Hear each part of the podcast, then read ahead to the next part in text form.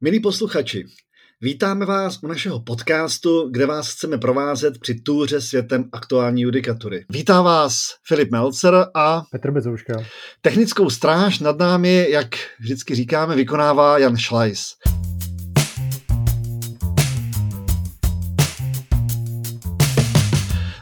Na samotném počátku možná krátké poděkování, protože toto je náš třetí podcast a aspoň informace, které jsme dostali od právě Honzy Šlajze, jsou takové, že tento podcast má odezvu, posloucháte ho, za což vám velmi, velmi děkujeme. Připomínám, že budeme rádi za jakoukoliv zpětnou vazbu. My se dneska budeme mluvit o asi více spisových značkách než normálně a samozřejmě ten podcast je hodně dělán pro ty, co se nudí při cestě autem a tam nemůžeme s ohledem na vaši bezpečnost očekávat, že budete držet v ruce tužku a budete si zapisovat ty spisové značky. Takže jednak na té platformě na stránkách Práva 21 jsou uvedeny ty spisové značky, o kterých se dnes budeme bavit. A připravíme pro vás také na Facebooku nějakou facebookovou skupinu, kde jednak vám můžeme poskytovat tyto informace, které zazní v rámci těch podcastů a současně to bude určitá možnost, kde můžete vy nám dávat zpětnou vazbu, co se vám líbí, co se vám nelíbí, co máme doplnit. Můžou tam být i některé podněty, která rozhodnutí bychom si měli vybírat, která vás zajímají a o kterých bychom se měli bavit. Takže tolik k organizaci. Jenom velmi krátce pro ty, kdo nás třeba poslouchají poprvé, upozorním, že tento podcast se týká komentování, glosování, rozhodnutí zejména vysokých soudů, které jsou nějakým způsobem zajímavé, které mohou nějakým způsobem ovlivňovat právní praxi. Jak říkáme, problém je, že on nějakou kritickou reflexi právní praxe za nás nikdo jiný neudělá, protože advokáti zrovna nechtějí mít úplně ti, kteří pomlouvají soudce, v uvozovkách prosím pěkně pomlouvají soudce, no pomlouvají jejich judikaturu. Soudci se nebudou příliš kritizovat mezi sebou navzájem, alespoň neveřejně, byť víme, že samozřejmě ty diskuze na soudech probíhají velmi intenzivně, ale navenek to není úplně tak obvyklé. A tak to nezbývá, než abychom to udělali my. A my už si nemáme co pokazit. Ne, my si nabrousíme si mačety a jdeme do toho. Jdeme do toho, přesně tak. Tak, já poprosím Petra, aby nám představil to dnešní rozhodnutí, které bude takovým vstupní branou vlastně do té problematiky, kterou se budeme zabývat. Přesně tak, protože dnes to bude více rozhodnutí, ale to vykopávací má teda spisovou značku 33, CDO 1515/2021. 33 CDO 1515/2021. Takže vidíte, že jsme se zase po minulé epizodě vrátili na Nejvyšší soud a tentokrát se pobavíme o aplikaci přechodných ustanovení nového občanského zákoníku. Konkrétně tedy půjde o ten paragraf 3028 odstavec 3., který se týká závazků. A tohle rozhodnutí nám poslouží k tomu, abychom se pobavili obecně o tom, jak vlastně zacházet s novými právními skutečnostmi, které nám nějakým způsobem mají ovlivnit závazek, který tady již existuje podle toho starého práva, tedy starého občanského zákoníku. A najednou přichází tedy něco nového po 1. 1. 2014 a chce nám ten závazek třeba změnit, utvrdit nebo něco s ním jiného spáchat. A v tomto rozhodnutí byl ten skutek právě takový, že jsme tady měli nějaké pohledávky, které byly a vznikly ještě na základě smluv uzavřených podle starého občanského zákoníku. A po roce 2014 se s těmi pohledávkami mělo nakládat. Měly být postoupeny, uzavřena teda mezi tím věřitelem a novým subjektem, který si je chtěl koupit, nabít je postupní smlouva. A na ten soud vlastně to přišlo v tom, aby rozhodl o otázce, jakou právní úpravou se má ta postupní smlouva řídit. Jestli novou, která je účinná od 1.1.2014, anebo starou, tedy tím starým občanským zákoníkem z roku 1964. Nejvyšší soud se k tomu postavil na základě toho paragrafu 30.28 odstavec 3 v rovině, kterou bych asi označil jako totální neretroaktivita. A řekl, je to prostě stále všechno podřízeno starému právu.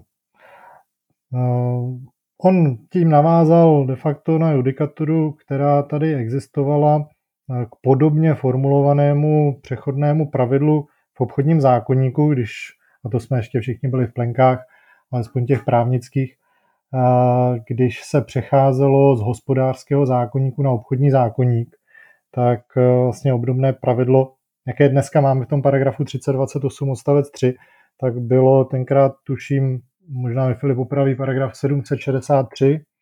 Jo, přesně tak. Obchodního zákoníku. Tak. A tam právě také na základě toho tenkrát se vybudovala judikatura, která razila tu tezi o té, dneska o tom můžeme mluvit, totální neretroaktivitě. No a my si s Filipem myslíme, že to není tak jednoduché a že to také v těch všech věcech asi není správné. Navíc v situaci, kdy tady nejvyšší soud posuzoval nebo měl rozhodnout o tom, jestli vůbec ta postupní smlouva je platná a řešil tedy otázky její platnosti či neplatnosti a řekl, že se tahle situace, tenhle případ má posoudit podle starého práva. Takže to, já když jsem četl to rozhodnutí, tak mě to celkem nadzvedlo a říkal jsem si, že tady už teda ten nejvyšší soud jde celkem dost přes čáru. Co myslíš ty? No, soud jde poměrně hodně přes čáru. Tam je, na tom je vidět jedna věc, že přebírání judikatury, která je v podstatě 30 let stará, tak a mechanické přebírání té judikatury prostě není dobře. Jo. Věci, které nebo názory, které byly nějakým způsobem, nechci říct ospravedlnitelné, ale omluvitelné, protože byly špatné u té staré právní úpravy, ale byly omluvitelné v tehdejší době, kdy prostě senka vtrhlo úplně nové právo, na které jsme nebyli zvyklí, bylo toho naraz obrovské množství, neexistovala žádná česká rozumná literatura, zahraniční literatura byla obtížně dostupná, nebyli jsme zvyklí tenkrát pracovat s zahraniční literaturou, judikaturou a prostě bylo zapotřebí nějak rychle rozhodnout. No tak dobře, tak jsme prostě mohli se dejme tomu více vázat na ten text, protože číst jsme se naučili na základní škole, takže to jsme z toho rozhodnutí jako dokázali nějak čerpat. A smysl a účel těch ustanovení jsme často nebyli schopni dohlédnout, ale bylo to pochopitelné a omluvitelné. Máš pravdu, když vstoupím takovou krátkou vsuvkou, vždycky si vzpomenu na profesora Telce, který říká, přijat obchodní zákoník, já jsem měl dovolenou, přečet jsem si tam, co je toto SROčko a za 14 dní jsem to aplikoval a vůbec jsem netušil, co to vlastně je. A ten příběh má pokračování, tady to předušíme, ten příběh má pokračování, doufám, že profesor Teles si nebude nás nějak popohánět za narušení jeho autorského práva k tomu příběhu, ale on říká, že potom psal skutečně ty nějaký stanovy a nevěděl, jak to píše a potkal kolegu v Brně a tam je vidět, jak se aplikovala ještě starší literatura kvalitně. Říká, no, mám nějaký vzory z první republiky a obsal jsem to úplně doslova i s tím infinitivem nad tím.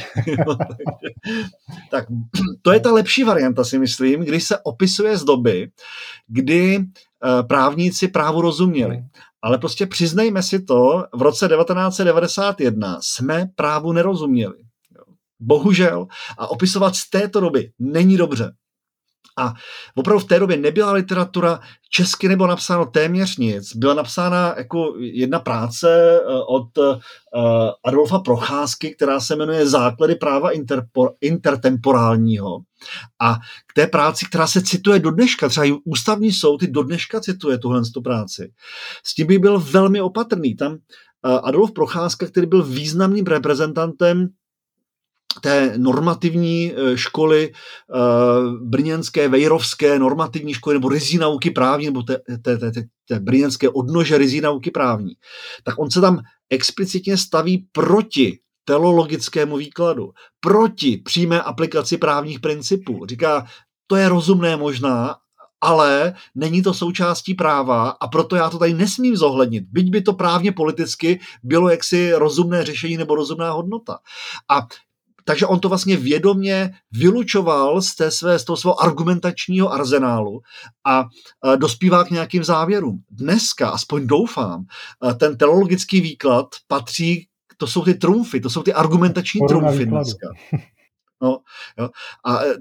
Takže je hrozně jako zvláštní a velmi podivné, když prostě aplikujeme závěry, ke kterým se dospívalo cestou, která dneska je obecně, aspoň v absolutně většinově, a judikatury nějaké absolutně většinově, považována za nesprávnou. Jo. Takže byli jsme v téhle situaci, ale od té doby se spousta věcí změnila.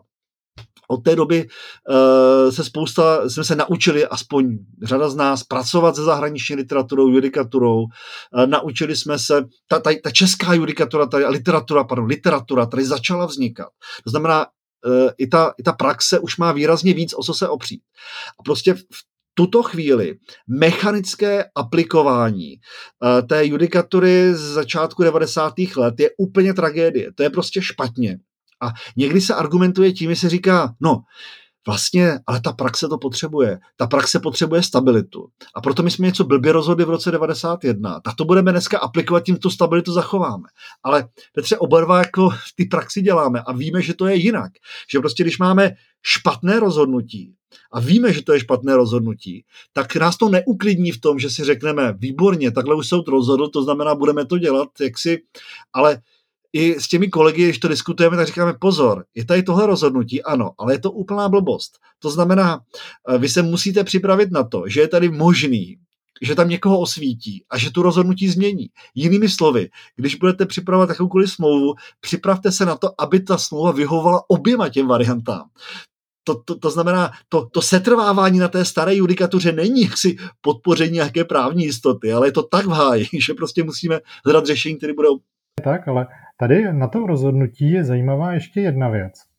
Když jenom, jak tam vlastně soud argumentuje. On opravdu argumentuje tím, že tady máme paragraf 328 odstavec 3 a že tady bylo kdysi rozhodnutí na podkladu toho starého obchodního zákoníku a tak se toho držíme. Tam není nic jiného. Jo, to je jeden krátký odstaveček.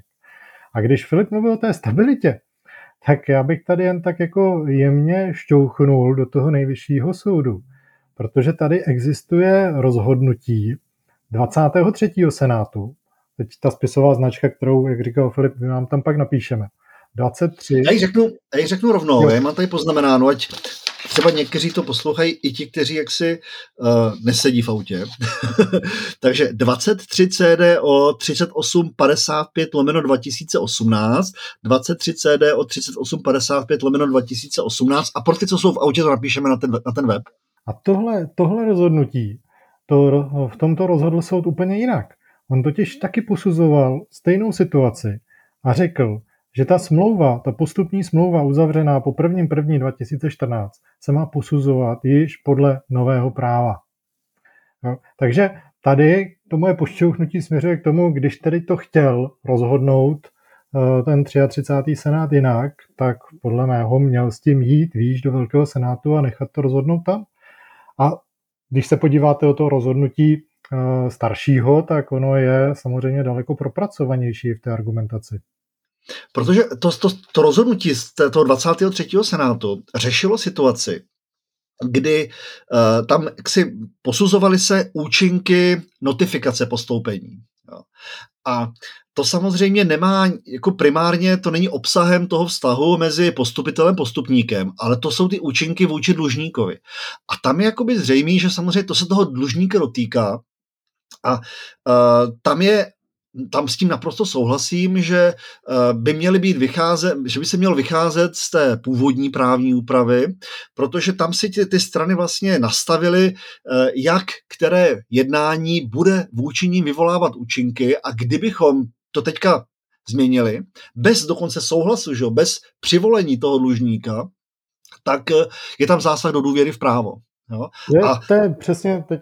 Narážíš vlastně na to gro. Proč se nám to nelíbí? Ještě Petře, já to jenom ještě doplním to, co řekl ten soud opravdu, ten 23. senát. Jo? On říká, tadyhle ve vztahu dlužníkovi to převažují nějaké jakoby obligační pohled, tam prostě musíme vycházet z toho, co oni si původně dohodli a z toho práva, které to původně řešili. A potom budu citovat. Pak říká, v případě postoupení pohledávky je třeba víc toho, že vlastní smlouva o postoupení pohledávky, tedy vztah mezi postupitelem a postupníkem, i když se týká pohledávek vzniklých před 1.1.2014, pokud byla uzavřená po 1.1.2014, se bude řídit novou právní úpravou, to jest úpravou zákona 89 2012 sbírky. Takže tady to je úplně jasné. Asi, abych byl úplně striktní, tady to je spíš obiter dictum, protože tam se nešlo o postoupení, ale ten soud, OK, nemusel možná jít do Velkého senátu. Možná, jo, řekneme, je to obiter dictum, ale v každém případě se argumentačně se s tím měl nějak vypořádat. Přesně jo. Tak, protože teď je na té praxi, ať si vybere. Jo, vyberte si, jako hoďte si korunou, jak vám to rozhodnou příště, nevíte. A to je dost velká nejistota. Ale já v tom, co si říkal před chvílí, jsem si udělal takovou tu pověstnou, souhlasnou vlnovku, kterou jsem si podtrhl, to, co si říkal. A to je ta důvěra v to právo. A protože vlastně to je to gro. To je ten základ toho paragrafu 328 odstavec 3, kde vlastně ta ochrana té důvěry je tím, řeknu, probířským kamenem, kdy se vlastně nám to nějak láme a řekneme buď ano, musíme to podržet pod tím starým právem, to posouzení té nové právní skutečnosti, a nebo to posoudíme podle nového práva. Jo? A vlastně tím jádrem je to, jestli bychom zklamali nebo nesklamali tu důvěru v to právo, v to, co vlastně, nebo na co ty strany spoléhají. Ale to je přesně to, co vlastně i ten Procházka úplně nechtěl, to znamená ten hodnotový pohled na právo. Pohled optikou těch principů. Protože tam opravdu si musíme uvědomit tu situaci, jaká tam je. My máme zákonodárce. Zákonodárce přijal nový zákon a řekl, toto je moje hodnotové rozhodnutí, takto já vidím svět, takto já vidím spravedlivé uspořádání vztahu mezi lidmi.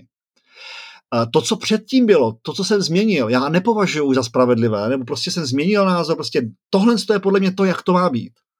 A my tady řešíme dneska za účinnosti tohoto nového práva, po tomto hodnotovém rozhodnutí zákonodárce, řešíme nějaký případ.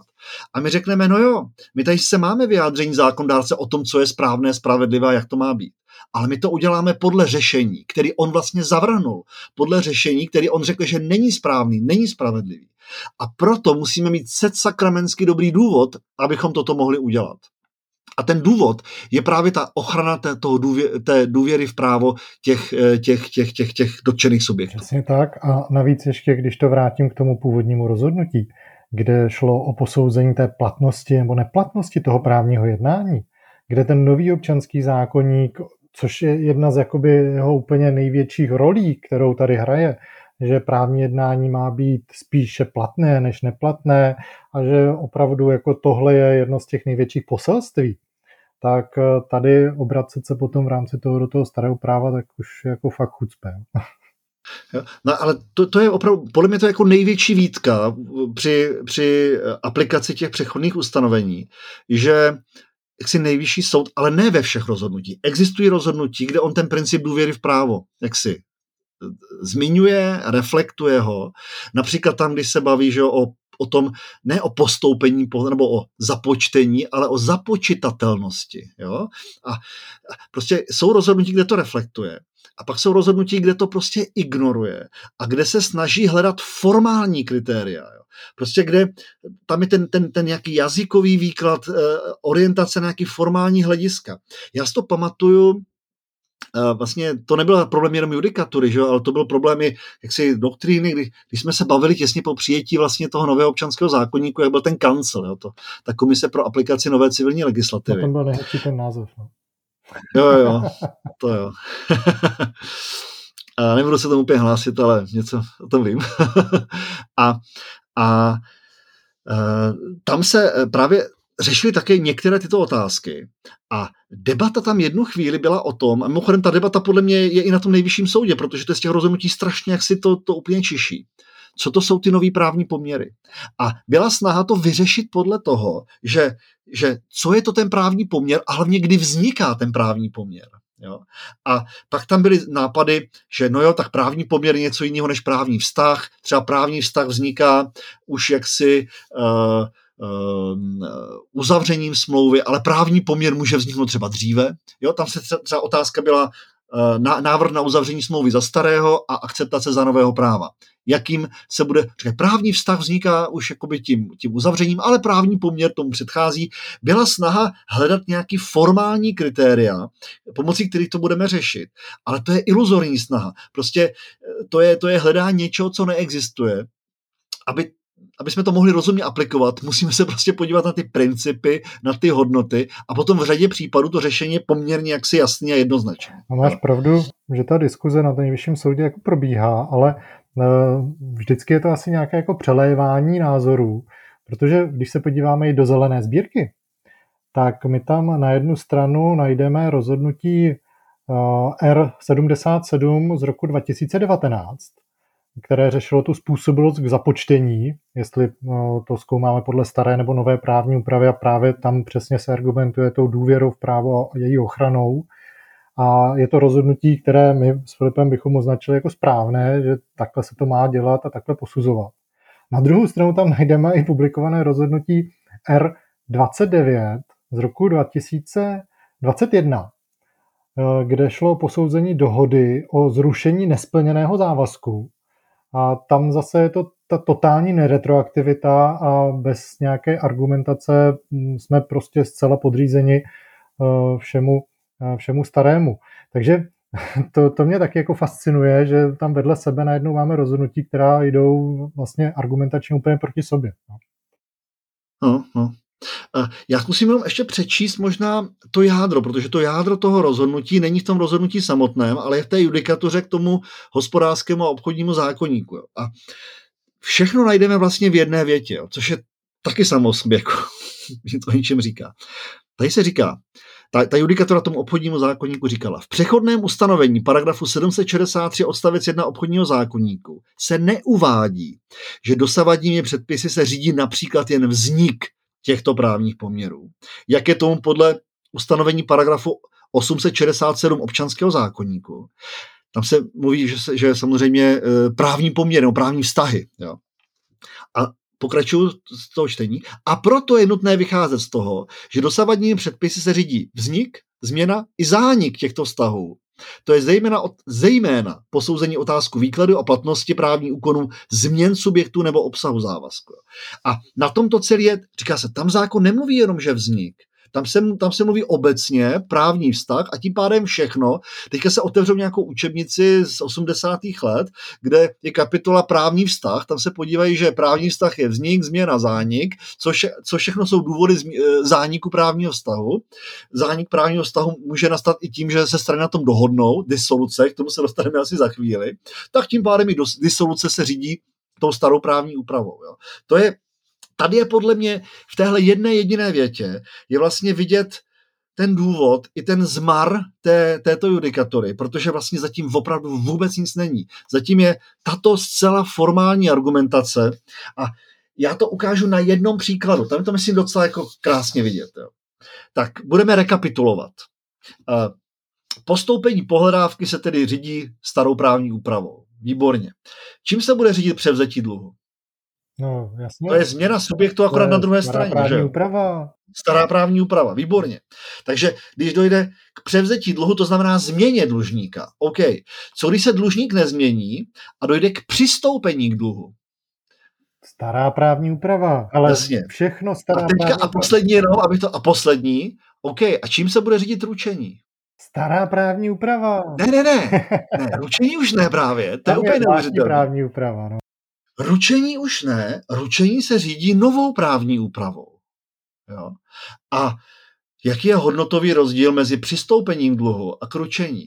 Tam vlastně prakticky rozdíl je jenom v tom, že ve vztahu k věřiteli jenom to, že musím nejprve vyzvat, jo? Zatímco u přistoupení, kde mám solidární spoludlužníky, vyzvat nemusím, asi můžu vybrat taksi od začátku.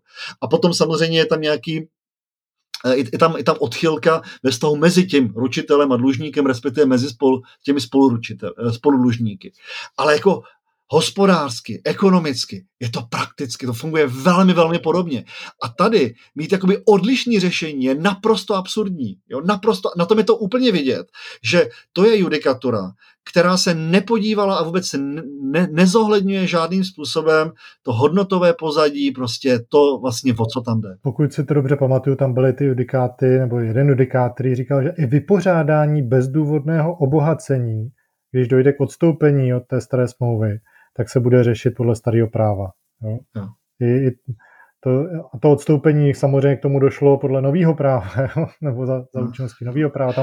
U toho bezdůvodka je to, tam je to možná složitější, tam u toho odstoupení, to je fakt, odstoupení je složitý, jo? To, ale zajímavější je neplatnost.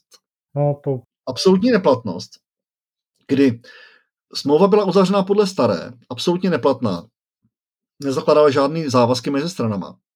A já plním za účinnosti nové právní úpravy. A na tomhle tom příkladu je ale krásně vidět, jak by se to mělo posuzovat.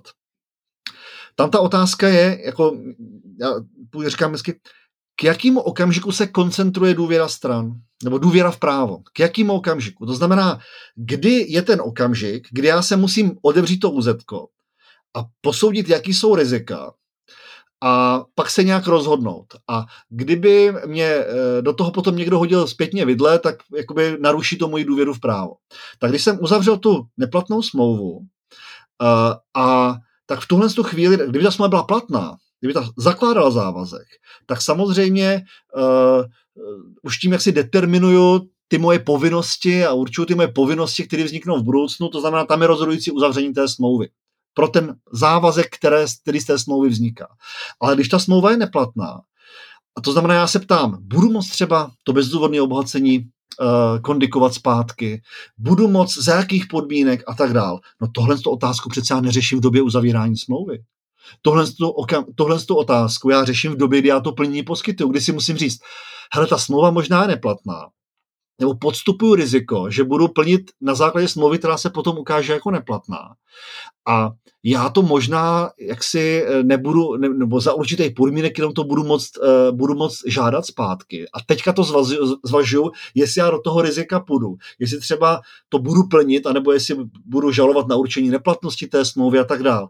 Ale ten okamžik, ke kterým se koncentruje ta důvěra, není okamžik uzavření té neplatné smlouvy, ale okamžik toho plnění. A proto k tomuhle z tomu okamžiku by se měla posuzovat ta platnost. Jo. Ty následky, ty účinky vlastně toho bezdůvodného obohacení. Jo.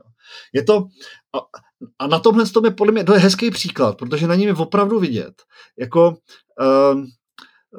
jak se ten princip ochrany důvěry v právo vlastně má aplikovat, jaké otázky si máme položit. A tyhle ty otázky se tady bohužel se tady nekladou.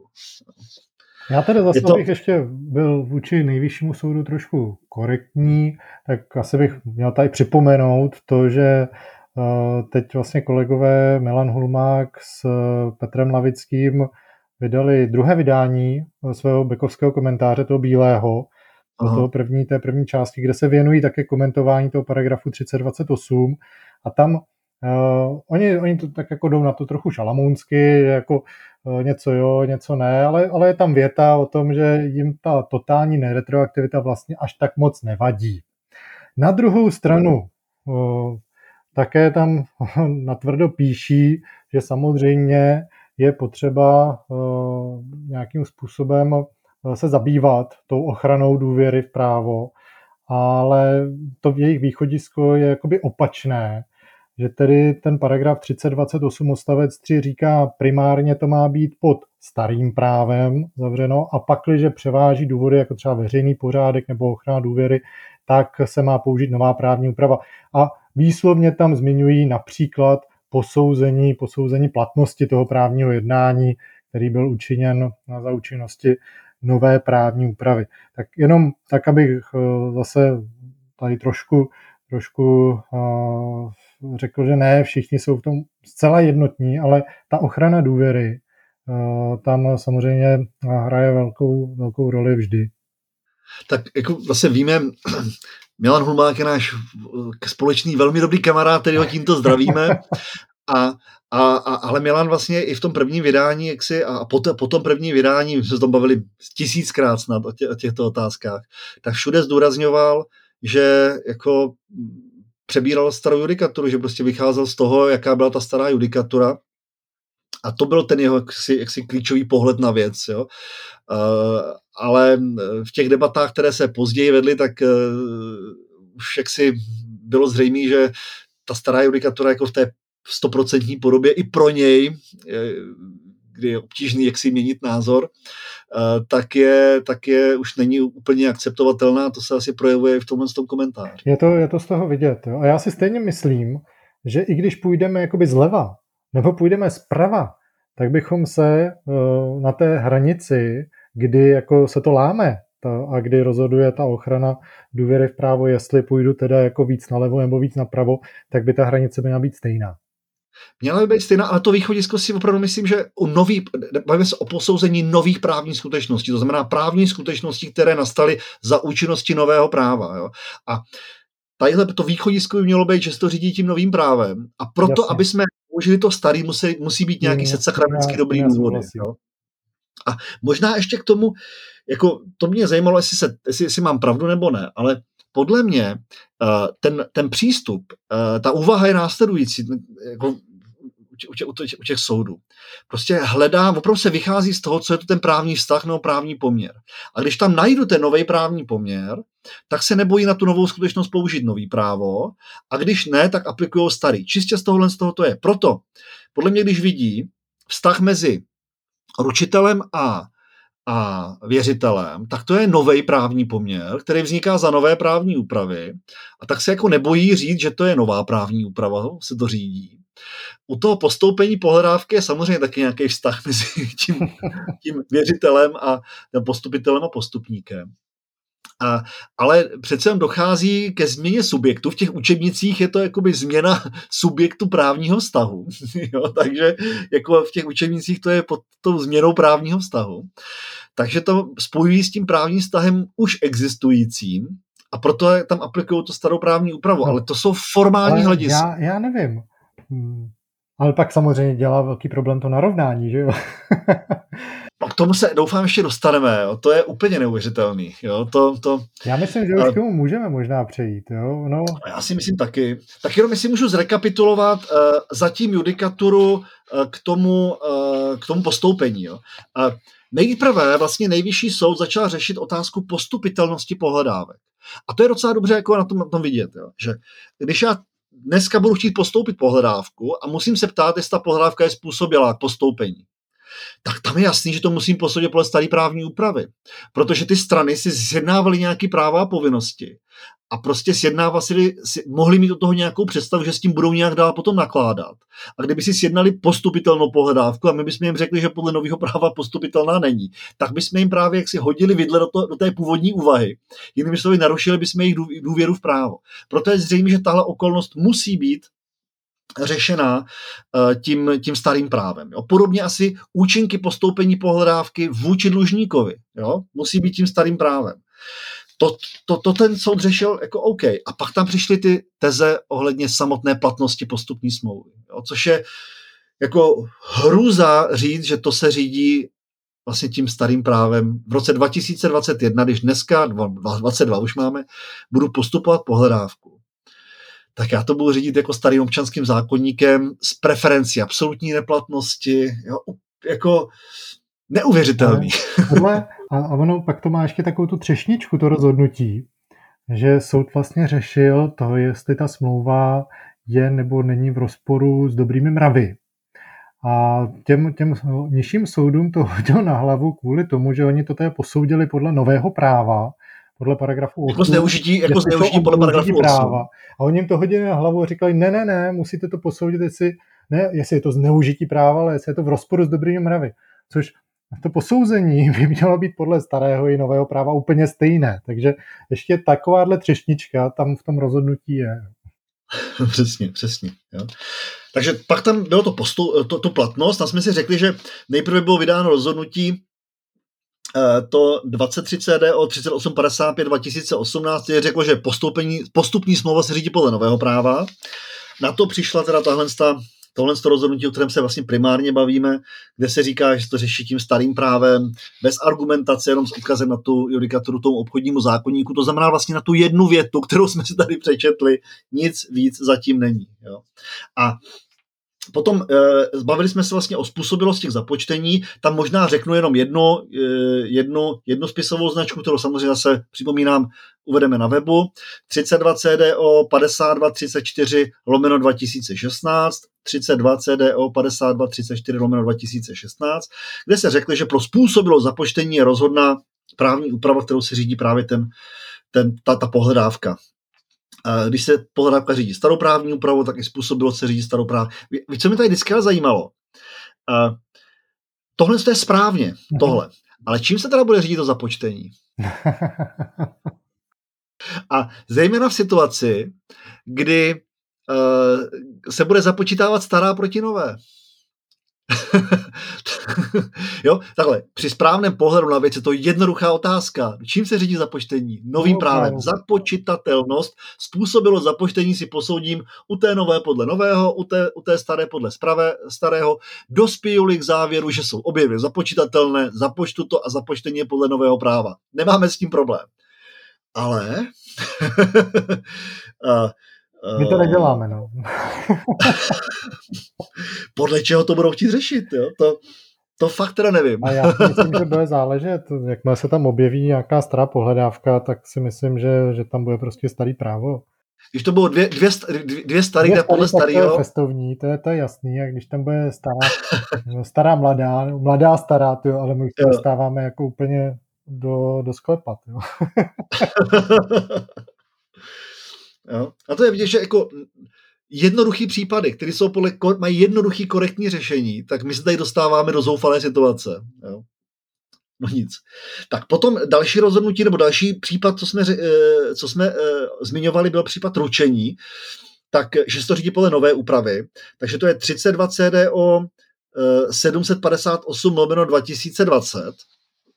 Podotýkám, že to rozhodoval ten nejvyšší soud už za staré právní úpravy. Jo. Už tomu obchodnímu a hospodářskému zákoníku řekli, že ručení se zakládá tím, ručení se řídí tím... No jasně, je to nový poměr. Ale tady oni za té staré úpravy jako argumentovali jinak. Jo. Oni tady řekli, víš proč? Oni řekli, že to ručení se řídí novou právní úpravou. Oni řekli, neboť projev vůle zakládající ručení byl učiněn po 1.1.92. Takže jinými slovy, nové skutečnosti se řídí novou právní úpravou. No a teď se dostáváme k těm krásným, jaksi dalším příkladům, disoluce. To znamená, máme tady starý právní poměr, který jsme založili v roce 2012 a dneska se dohodneme, že to zrušíme. Že se dlužník s věřitelem řekne, hele, co jsme si, to jsme si, zrušíme to. Čím bys to řešil, Petře? Novou nebo starou? Já bych to řešil novou právní úpravou. Ono to jako nic jiného nepřichází do úvahy. Jenom si zkusme se zeptat, jako OK, dneska strany se dohodnou, že zruší ten závazek. Jakým způsobem bychom relevantně zasáhli do důvěry těch stran v roce 2012, do důvěry v právo, když dneska oni to nějakým, jo, zase zrušitelnost, kdyby tam třeba byla otázka zrušitelnosti, tak to samozřejmě by se muselo posuzovat podle starého. Důvody, pro které můžeme to učinit, tak ty samozřejmě musíme posoudit podle starého práva. To jako bez debat. Ale jakým relevantním způsobem? A to, říkám, to nestačí jenom jako, že si můžeme představit nějakou úplně hypotetickou situaci, kde by těm stranám záleželo na něčem. Já nevím, podle staré úpravy to bylo bezformální a dneska by to muselo být třeba formální, ten projev vůle. Jo. Ale to nestačí být jakákoliv odchylka nebo ale musí to být něco relevantního, něco, co převáží nad tím, že řekneme, je to tak důležitý, že nebudeme aplikovat aktuální rozhodnutí zákonodárce. Jo? Kdyby, ta situace není, ta situace byla, ale představme si to, že máme staré právo, třeba by řeklo, že zrušení musí být písemně, jo? Plácno. A nové právo řekne, že to stačí jenom neformální. Jo? A strany se neformálně potkají dneska a řeknou, hele, tak máme tu svobodu, dostali jsme od zákonodárce větší svobodu, využijeme ji a neformálně to zrušíme. A pak jim někdo řekne, ne. Jakým způsobem jsme tím ohrozili důvěru stran v právo? A nebo opačně, dřív to mělo být neformální a dneska zákonodárce řekne, je to zásadní věc, chci chránit jaksi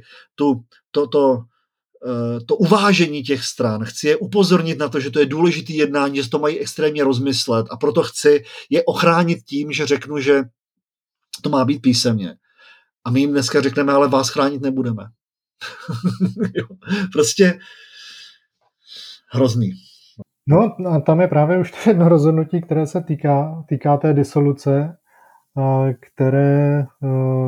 které máme v té zelené sbírce, kdy řekli, že to je podle starého práva. No? R29/2021. Já mám ještě jiný teda. Já mám na disoluci mám 29 ICDO 128/2018. Ale to bude asi to samý, akorát ve sbírce má jiný. Jo, pardon, ano, to je ono. My jsme na tom s Petrem Teglem psali i do Bilténu, číslo 3/2021, takže do Bilténu číslo 3, Bilténu advokacie z roku 2021, jakou glosu. Takže tam... Vy máte času taky. No, ono na některý glosy času nepotřebuješ, protože je to tak jasný. To se píše samo. To je samo, no. Jo, takže to je ta, a potom jde ještě, takže to je ta disoluce, jo, podle mě absurdní. Ale pořád to ještě mohlo být, to neomlouvám, prosím, neomlouvám to, jo, protože to je špatně, ale spadalo to pod tu kategorii, jaksi v učebnici právní vztah, zánik právního vztahu dohodou stran. Jo, takže jasně. Spadalo to do kategorie právních vztah v učebnici z roku 1980 něco. Jo. A pak tam je další případ. Já ten vztah neruším, já ho nahrazuju novým.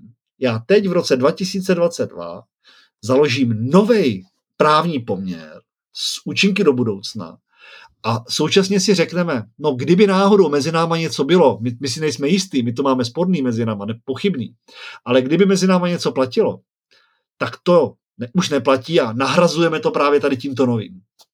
Jo, ty narážíš na to rozhodnutí pod spisovou značkou 23 CDO 1056/2020, které bylo vlastně publikováno také nedávno, jestli se nepletu někdy před 14 dny, to bude asi měsíc, kde šlo narovnání, viď?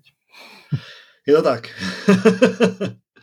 Jestli to můžeš prosím tě krátce uvést, tohle to mě připadá jako úplně jako největší sci-fi, jo, tady tohleto. To je rozhodnutí, které vlastně řešilo zase na bázi skutkového stavu, který byl v rámci procesu, tam šlo o uzavření smíru, soud se tam zabývá tím, jaký ten smír má účinky z hlediska procesního a z hlediska hmotně právního.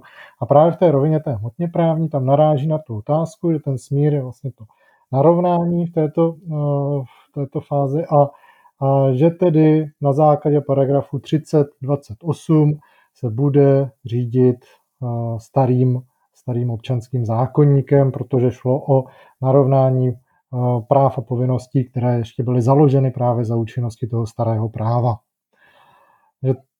A ta argumentace je zase úplně stejná tou větou toho paragrafu 700, na bázi toho paragrafu 763 obchodního zákoníku. Nic dalšího tam není.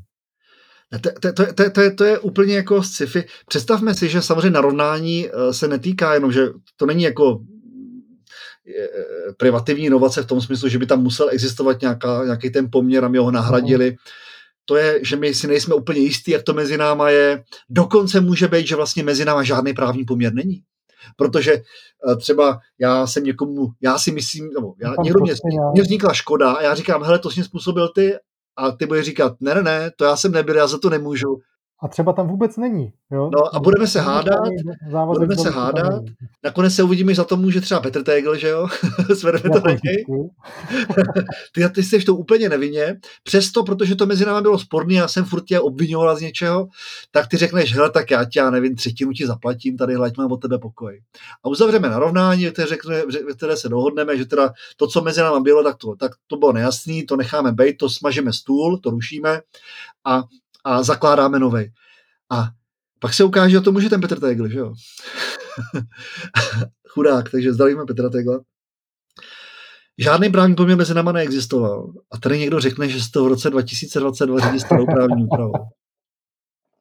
To je prostě úplně jako neuvěřitelné a já si myslím, že jako na to už to musí být vidět, to už já už nevím, jako jaký jiný příklad uvést víc. Jo. Já si myslím, že to je zase o tom, že drtivá většina právníků, když se jich zeptáš na narovnání, tak ti vůbec nebudou přemýšlet o tom, že vlastně primárně to, že zakládáš nějaký nový závazek, ale že vypořádáváš nějaký starý závazek.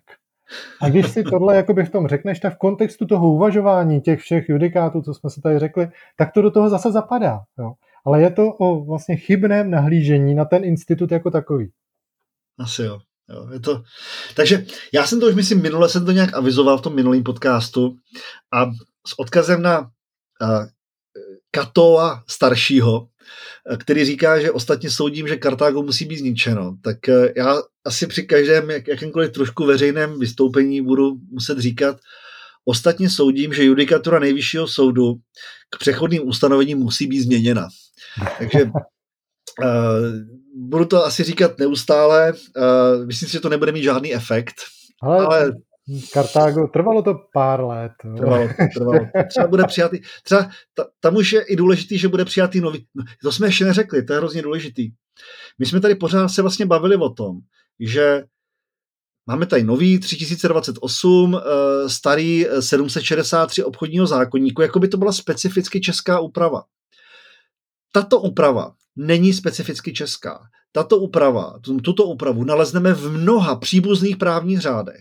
V podstatě téměř doslova totožnou najdeme třeba v uvozovacím zákonu k německému BGB z toho roku 1896.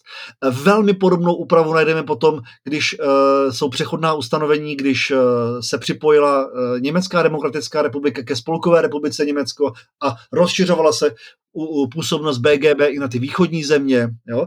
To je téměř doslova totožná situace. To znamená, je to textace, tak už nemluví se jenom o jakoby řešení, ale téměř totožná textace.